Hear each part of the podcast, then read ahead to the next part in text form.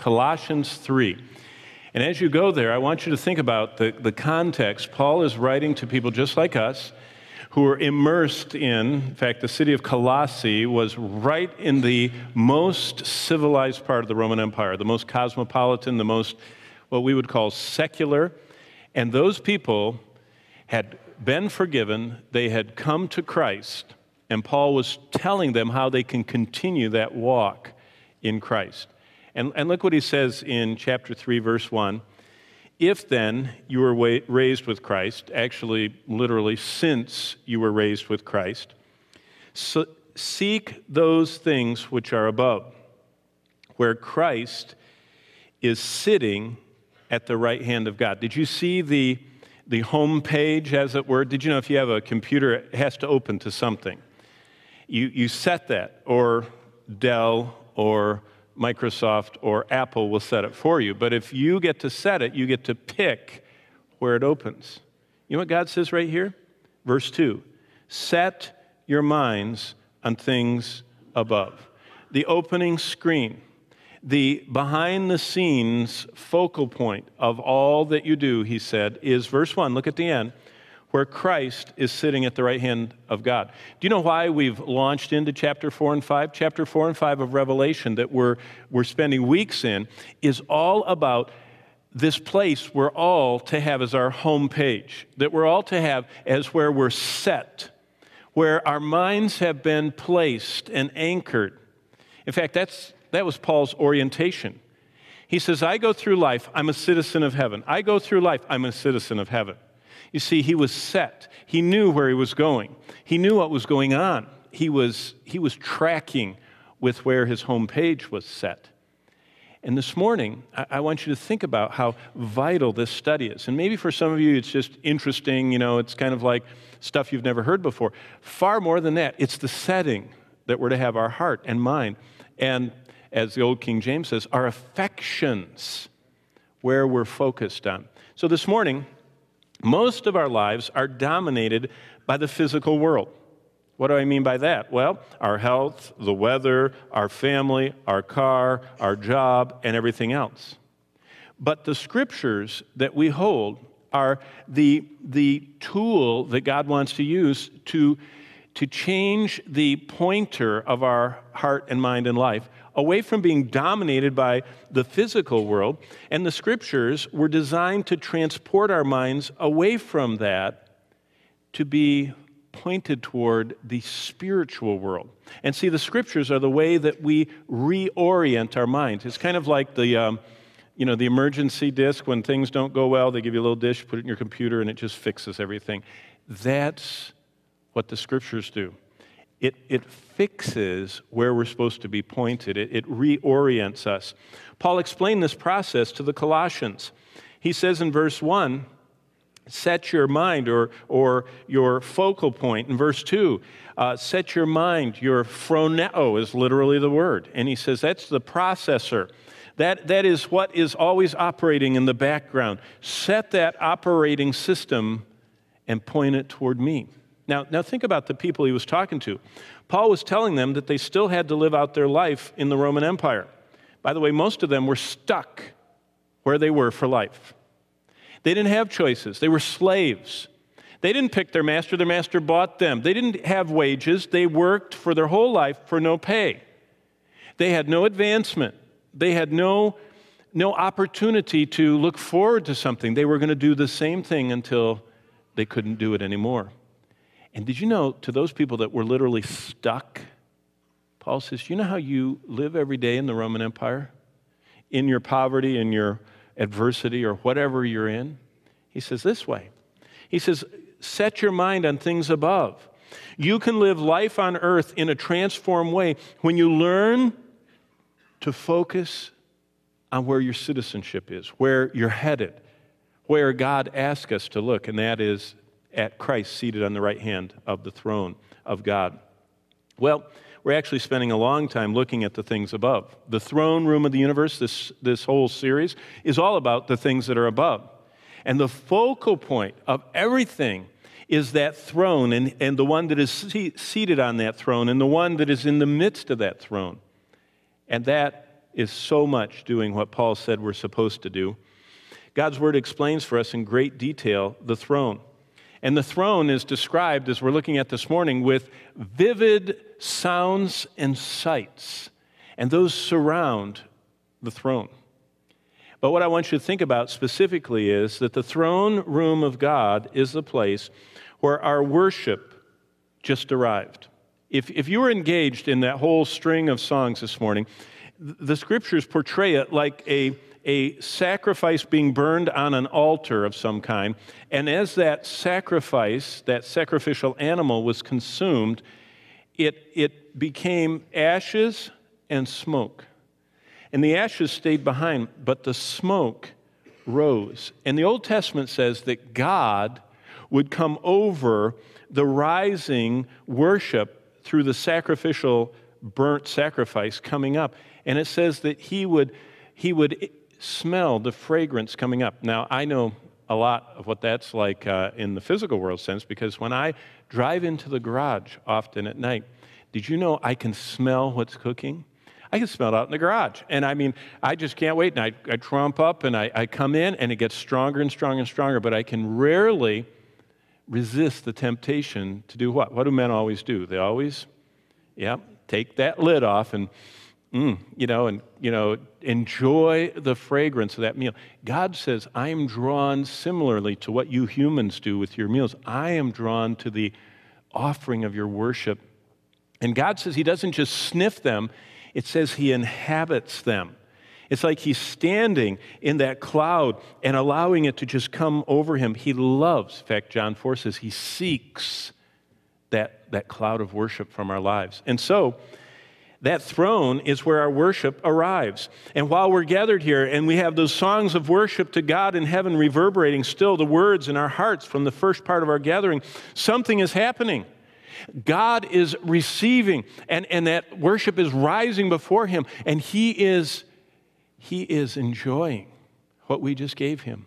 You have to realize that this is not static, that we're doing something and He's doing something, and we're supposed to be doing our part, and He is waiting for it. He's waiting for that offering of our lives. And it's not just on Sunday morning. You don't need to be in here and have the screen on and, you know, all this going on. The Bible says so many parts of our life can be transformed into worship that rises before Him. What we're doing, what we're saying, our thoughts, every word of our prayers, even the gifts. You know, it says in the scriptures that our gifts and offerings are a offering of worship, a sacrifice to him. So every part and each of those actions that originate from our redeemed hearts and from our redeemed minds rise above us and rise out of South Drake Road, and they go up to the throne of God. Now, what we're doing over these last few weeks is we're looking at video clips God left embedded in His Word. The first one we saw was the clip of, of Job chapter 1 and all the hosts of heaven and the accuser coming. And then we saw Isaiah 6 and the shaking and the clouds of smoke and the holy, holy, holies. But we're going to look at the longest clip this morning. But before we do that, let me explain what we're looking for. The longest one is in Ezekiel 1, it's the most unusual.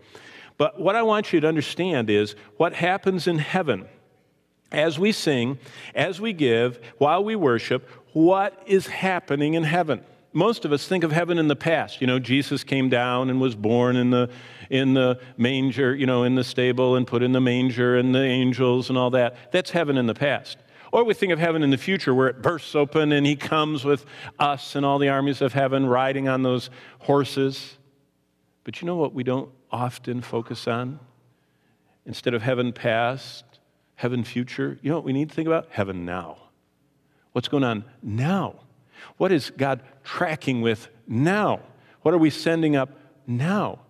That, that's why Paul said, set your your homepage up there and, and kind of keep in track with what's going on and what he wants and what he's expecting and what he's looking for from our lives. And so this morning, God's word can take us on angel wings to see the very center of the universe, the throne of God in heaven. And after a few moments, we can get in touch with what God is doing. And by the way, God must have wanted us to notice what He's doing in heaven because each time He sends us a little clip. That little clip that God sends, that little video, is always presented. Heaven is always presented in glorious technicolor and surround sound. I mean, we're talking about it's not dull. God doesn't, doesn't send any black and white pictures of heaven. Rather, He has, has sent these, these full color with sounds. I mean, we even hear the sounds of what's going on up there. And, and, if we, and, and that's why I'm always perplexed. Why would someone want to read some person's speculations about heaven when you can read the real thing? You know, it's kind of like, remember the astronauts? They used to eat those, those plastic, squeezed, dried, you know, little meals and they would just inject water in them. And I thought, who would ever want to eat that unless you're up there as an astronaut when you can have a real meal? You know, and, and sometimes some of these books are coming out, they're so they're so artificially changed that you miss the wonder, the vivid color and sounds. Not that are speculated, but that God has said are really in heaven. Well, the size, the sights, the sounds of heaven are immense. They're beyond what most of us could ever fully understand. In fact, I'm still struggling with the colors. I mean, the, the, the amazing colors of heaven, they're everywhere. And, and just to, to think of having that color scheme is just phenomenal to me, as well as all the other. But if we were to distill down what we're going to see, the most frequent descriptions of heaven would be the sight of fire. That is everywhere. Fire. I mean, the, the, uh, the angels that are coming, most of them are described as from the waist down, looking like glowing hot metal on fire. Now, that's an interesting sight. The throne of God is actually not just sapphire and jasper, it's on fire, Daniel said. It's continuously burning. God is a, Hebrews 12 29, consuming what? Yeah, fire. And then we look at there's a river of fire that flows out from the throne constantly, Daniel 7. So fire is just huge. But on top of the fire, there's also the sounds the sound of thunder, the sound of voices, flashes of lightning. You know, it says that, that between these, these orbiting cherubs, the cherubim, that, that they move like flashes of lightning, and when they're not moving, flashes of lightning go between them. I remember uh, eighth grade, I think it was, Hazlitt sent all of the eighth graders to the Chicago Museum of Science and Industry. And somewhere there, they had one of those Telsa or whatever it is. It's just a round silver ball on this little thing, and it radiates out electrical flashes. And I remember just, just being, all of us were just watching, and they would crank it up, and it would just go, you know, like that. And I thought, wow. And I had no idea then that that was just a small taste of what is going on around the throne at all times. And then uh, behind that is the sparkle of gold that's clear. There's crystal that is described that, that, is, that is absolutely pure, but it, it radiates the light, kind of like a, a well cut diamond in someone's ring, that, that when you hold it up, it just looks like it's on fire. It's radiating and refracting all that light. And then there are precious stones but God's really into celestial beauty because He shares it with us. And here, if you turn back now to Revelation 4, I want to go to the primary source with you. Revelation 4, that's our text. And by the way, it's so important to stay, and, that's what we're doing, stay every bit of our study of the scene of heaven around the throne. We need to base every bit of it on the text that God wrote in the scriptures. If we just work with His Word, it's astounding. We don't need any additions, we don't need wild imaginations. Just what He says is, is staggering. But Revelation chapter 4, and what I want you to see with me is, and we're going to look at the first six verses, and there are five prepositional phrases. Now, basically, as you read this, in fact, I, I wish I had my little uh, gizmo I'm going to use tonight, my, this. Um, well, you'll see it tonight. But, uh, uh, you know, you draw on it and it fixes what you draw and everything. It projects all kinds of stuff. But I, I wish that, that I could show you, uh, I'd pop up on there a, a, word tree. You know, if you took Revelation 4 and, and did a, the words and, and, and put them in the clauses and the phrases, you know what it'd see? The very first one is throne, And then there are five prepositional phrases that all are attached to throne. In fact, we're going to see them in the text, but it's on the throne, around the throne, from the throne, before the throne, and in the midst of the throne. You know what it is? It's kind of like, it's not just saying take a glance, it's take a look at this throne from every possible angle. Look who's on the throne. Look who is around the throne. Look at what's coming from the throne. Look what's in the midst of the throne. Look what surrounds the throne. I mean, it's just every possible. Instead of having a two, one camera or a two camera, it's a five camera, five different ways of looking at this throne. Well, let's see that as we open our Bibles to Revelation 4, 1 through 6. We're actually going to project it up on the screen so we can all read it, okay? So let's stand together for the reading of God's Word. You can follow along in your Bible, but if you want to read with us, we're going to read these words and notice these prepositional phrases, all focusing on the throne, which is what we should be doing too. Let's read together, verse 1. Immediately I was in the Spirit and behold, a throne set in heaven, and one sat on the throne. And he who sat there was like a jasper and a sardius stone in appearance. And there was a rainbow around the throne, in appearance like emerald. Around the throne were 24 thrones, and on the thrones I saw 24 elders sitting, clothed in white robes, and they had crowns of gold on their heads. And from the throne proceeded lightnings, thunderings, and voices. Seven lamps of fire were burning before the throne, which are the seven spirits of God. Before the throne, there was a sea of glass like crystal, and in the midst of the throne and around the throne were four living creatures full of eyes, front and back. Wow, let's bow together. Father, I pray that we would fulfill what Paul asked us as he asked the Colossians to do to set our minds, to go in the operating system and type in a new home page.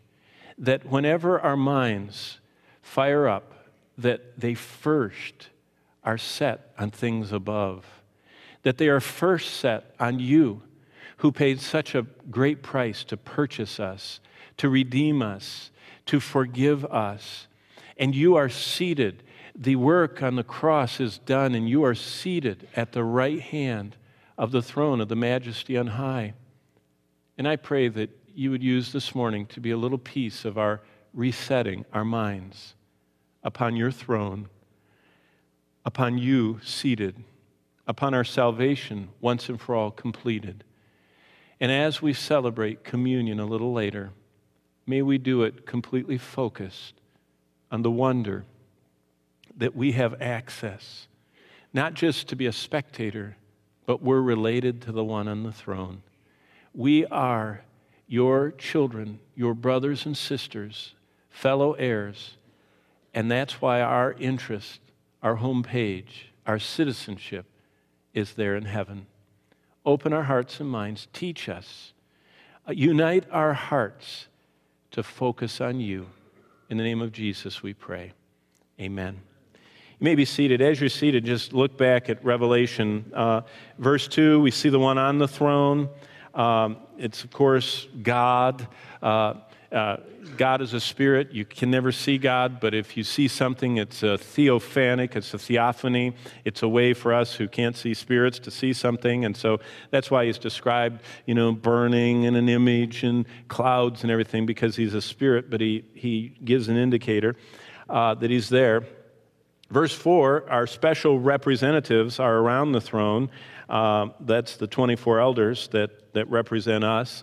And when we get a little bit deeper, we'll talk about that and talk about them. Uh, then in verse 5, uh, we witness the mysterious happenings from the throne. It says, Out from the throne are lightnings, thunderings, and voices. And they're not just here, they show up, these thunderings and rumblings and voices are just uh, part of the, the awesome mysteriousness of the throne. Um, the end of verse 5 and verse 6 talks about before the throne, those seven flames and the sea of glass. And then finally, the end of verse 6, it says, and in the midst of the throne. Uh, it, it's just this, this whole idea of looking everywhere, looking at the throne and everything that surrounds it.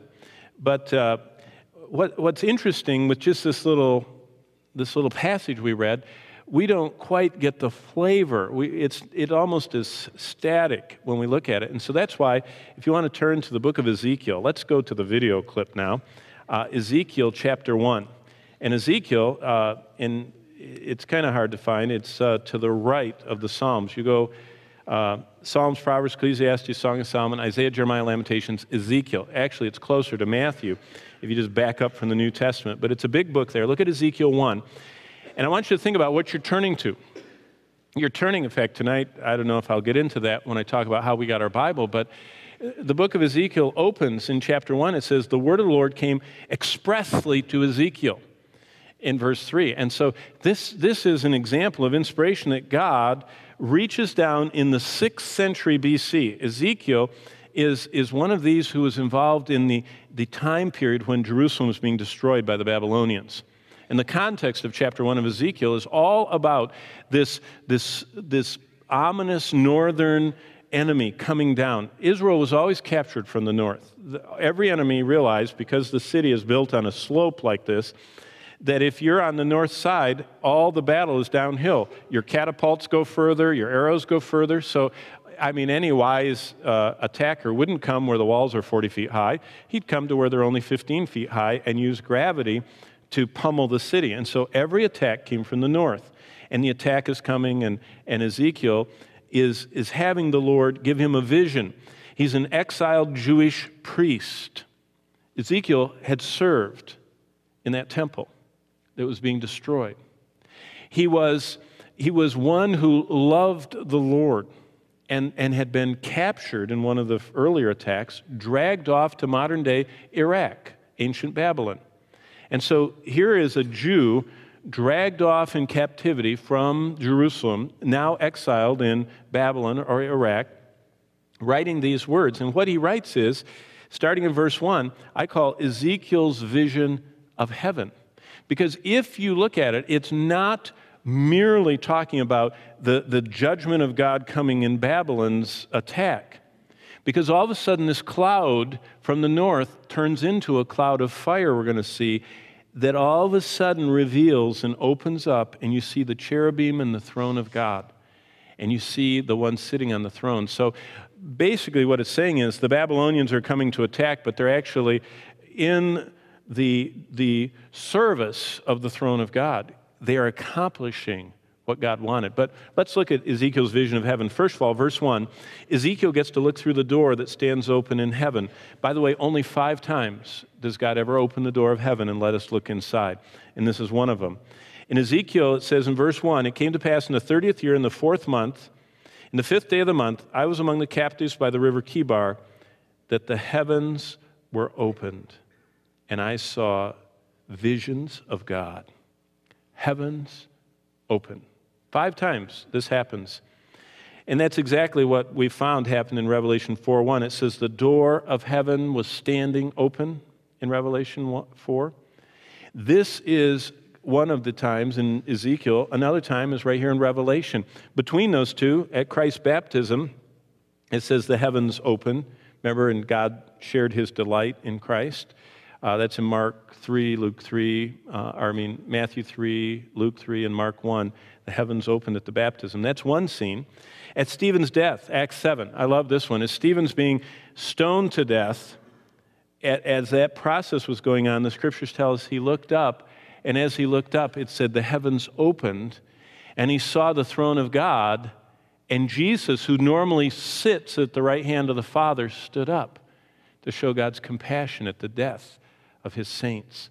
And, and it's just a beautiful picture. The third time the heavens are open is when that sheet came down in Acts chapter 10. I remember uh, Peter was waiting for lunch and getting hungry, and, and, and all of a sudden the heavens opened and the sheet came down, a pretty white sheet. And when he looked in the sheet, it was filled with unclean animals. And it was a picture that God was preparing him for what Peter thought was unclean, a Gentile coming to get the gospel and God's desire for us, Gentiles, to be saved.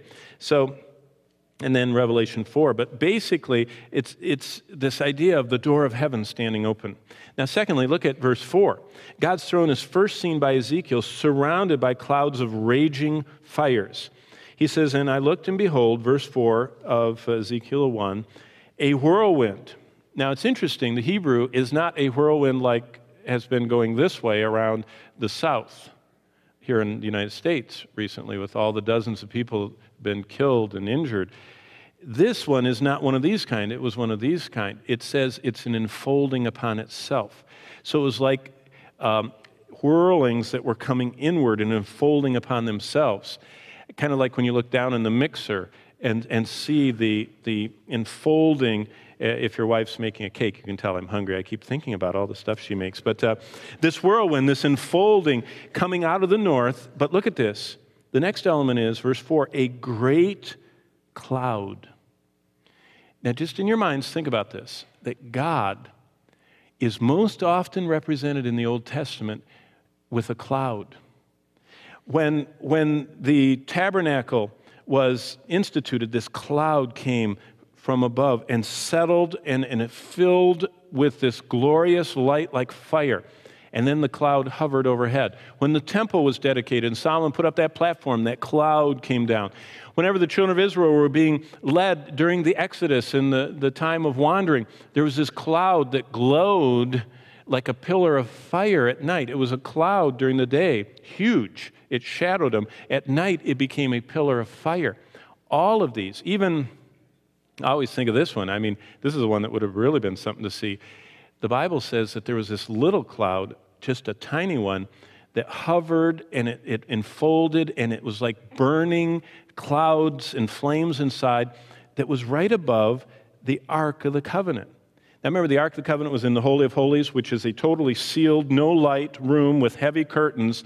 No light at all could penetrate that place.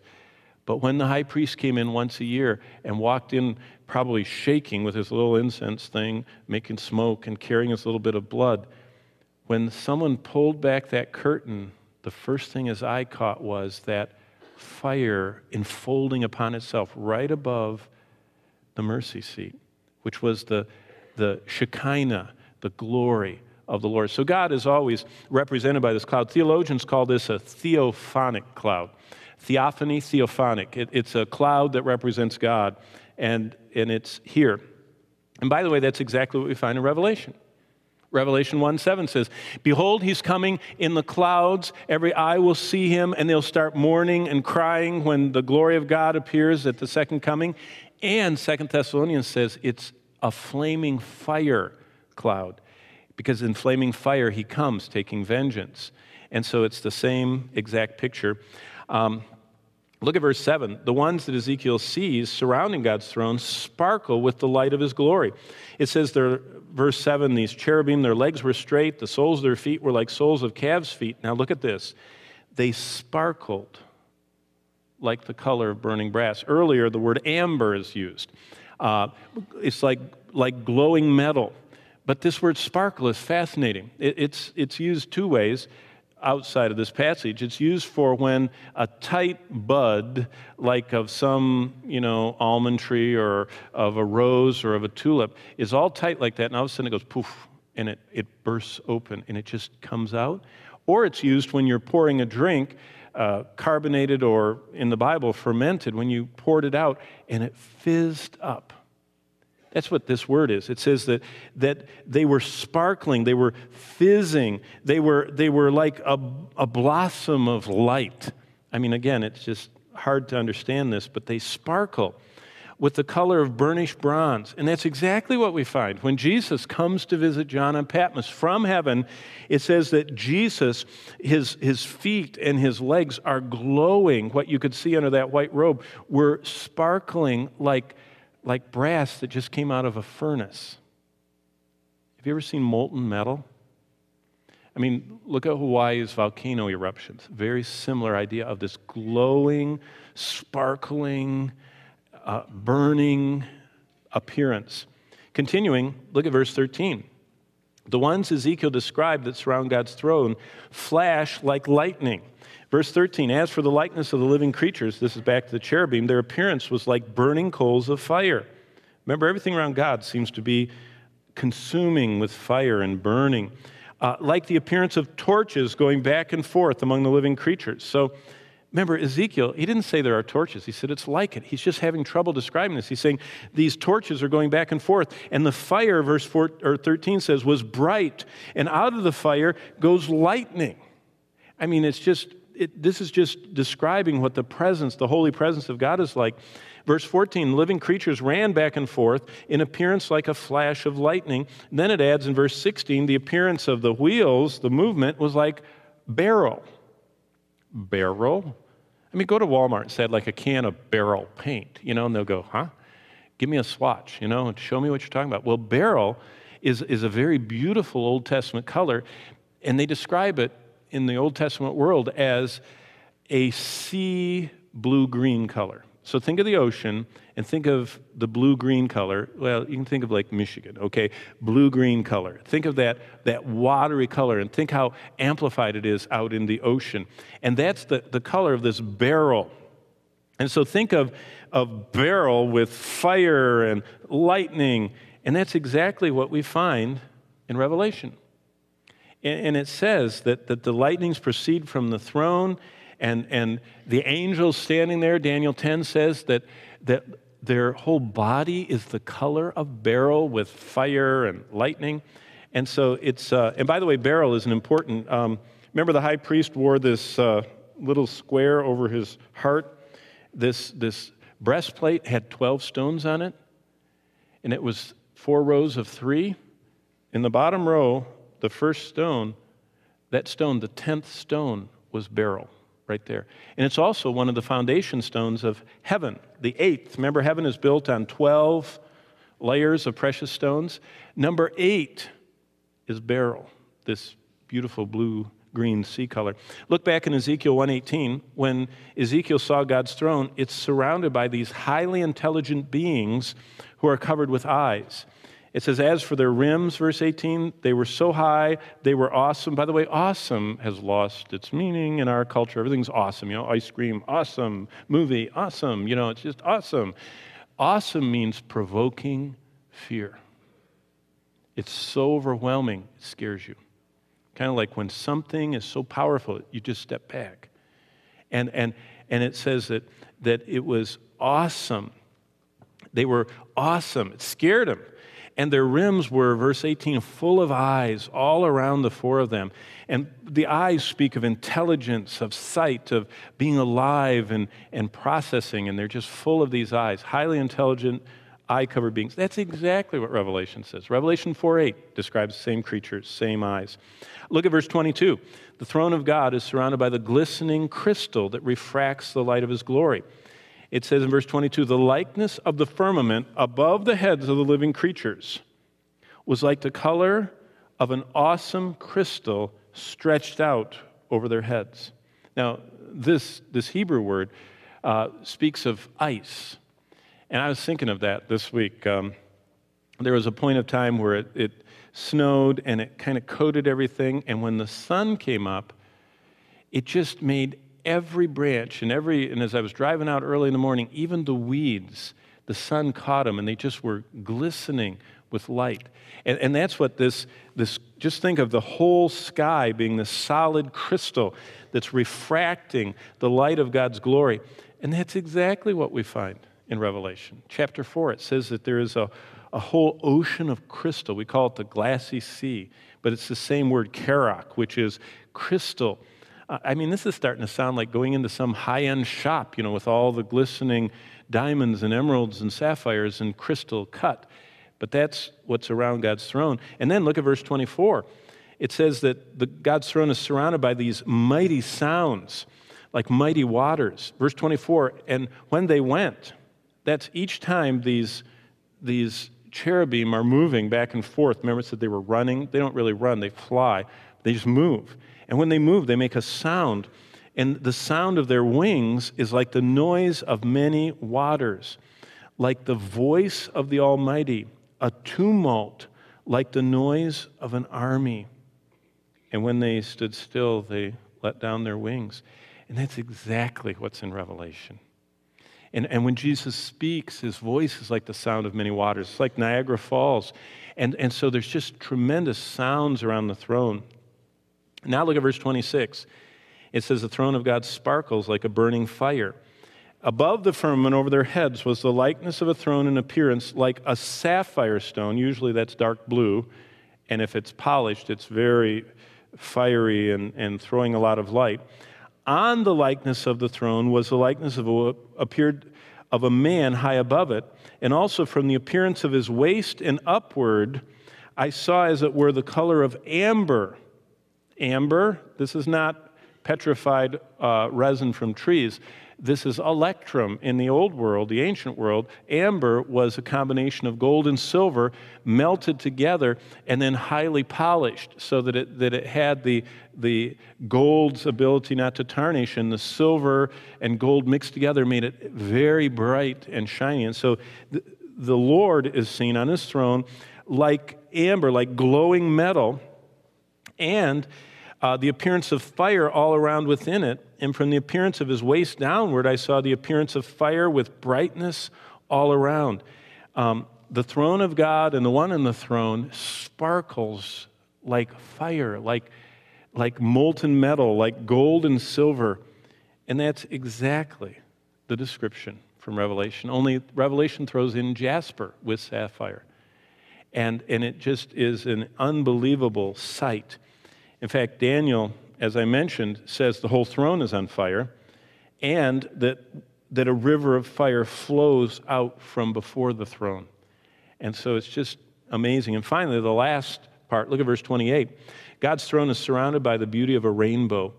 It says in Ezekiel 128, like the appearance of a rainbow in a cloud on a rainy day. Now, there's something we've all seen. You remember you're driving along, it's been storming, and all of a sudden someone says, Look! And you look, and there, brightly glowing through those rain clouds, are, are the seven, or as many of them as you can see, colors of the rainbow. And it says that's what the throne is like, like the appearance, verse 28, of a rainbow in a cloud on a rainy day. So is the appearance of the brightness all around it. I think it's talking about these colors are just alive and just so powerfully radiant. This was the appearance of the likeness of the glory of the Lord. Now look at this. So when I saw it, I fell on my face and I heard the voice of the one talking. I mean, this description is amazing. Now, why did I do all this? Well, God's word explains for us in great detail the sounds and the sights around the throne. But now think that's where what we do here on earth rises. You see, God is not distracted by the lightning, by the sounds of the thunder, by all the fire, by all those pretty crystal things. God is waiting for something to come and rise up before Him from us. He created us to glorify Him. He created us to magnify Him. He created us to worship Him. And He's sitting on that throne with all that pyrotechnical show going on around Him, waiting for the worship of his people to rise before him. So, in a very real sense, what we do in life, every moment of it, matters. That's why Paul said, set your homepage to that. Because what you say can rise fragrantly before him, what you do can rise fragrantly before him, what you sing can become an offering of worship to him. And can you imagine how much the Lord looks forward to this moment, communion? He says, Wow, I'm going to have every one of my redeemed ones thinking about the price I paid on the cross.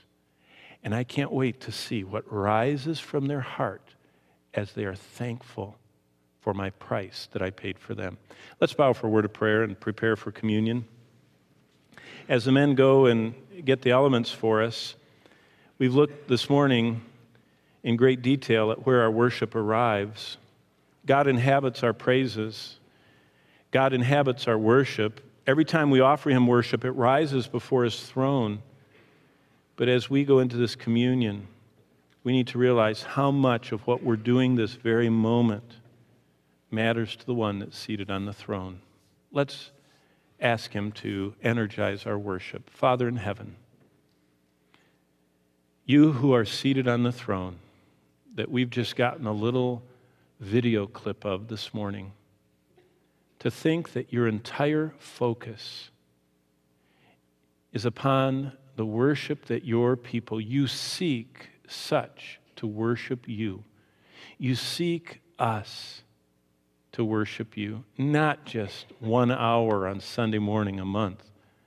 You want every part of our life, all of our choices, what we do in secret, what we do in public, what we do at school and work and at home.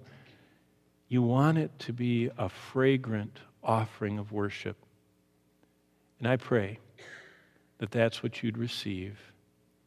And as we sing to you this morning, may you truly be our all, the best.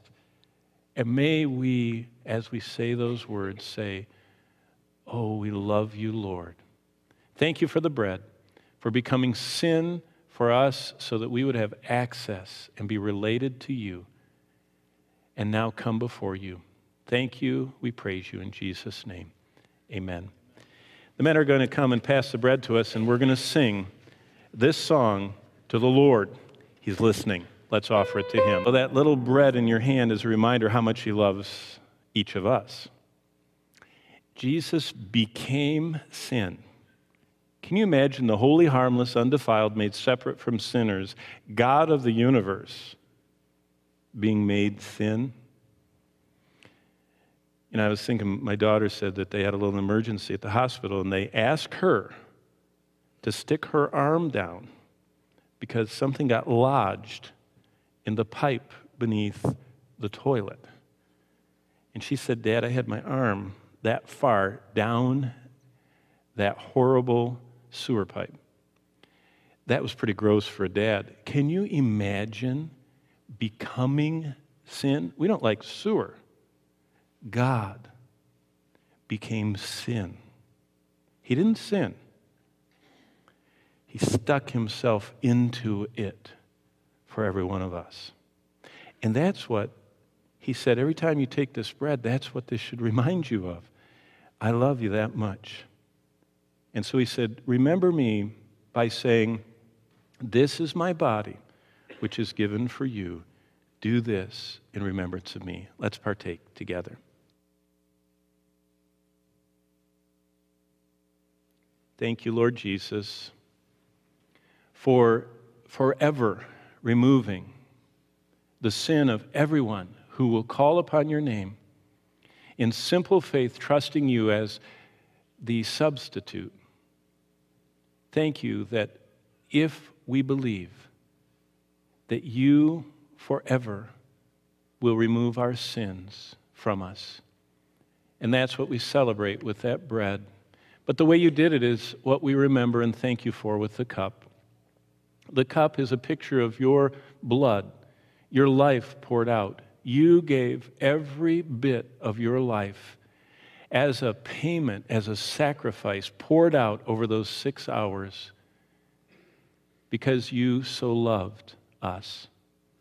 And I pray that as we remember what you did on the cross, that sometime in this, this wonderful communion that we'll reset our home page above and stop living and thinking and moping and meditating and worrying ourselves about things below. What a, what a liberating thought to have our citizenship in heaven in our minds uh, by choice placed up there. It changes how we live on earth. And I pray that's what you'd find from us. Thank you for the cup. Bless us as we worship you. In Jesus' name we pray. Amen. As the men pass the cup to us, let's sing of our redemption to the Lord. Well, this is truly the communion of the alls. By partaking in communion, we're saying that the love of Christ constrains us because we thus judge that if one died for all, then we're all dead. and that he died for all, that they who live, this is what Paul says, 2 Corinthians 5, should no longer live for themselves. See, we are those who have given all back to the Lord. We reset our home page, we give them our attention. We reset our calendar, we make time for them every day. We reset our priorities, we say, What do you want me to do in life? I know where I'm headed. I know that most, I can't take most of this stuff with me. I can only take people with me. What do you want me to do? And all that is renewed when we hold this cup and we say, Jesus said, This cup is a new covenant. See, He made a covenant with us. He died for us, we live for Him. The new covenant that's in my blood, do this as oft as you drink it, remembering me. Let's partake together.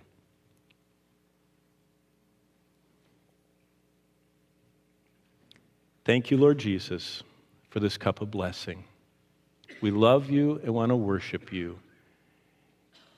And we want you to get all of our lives. Help us to set our mind above.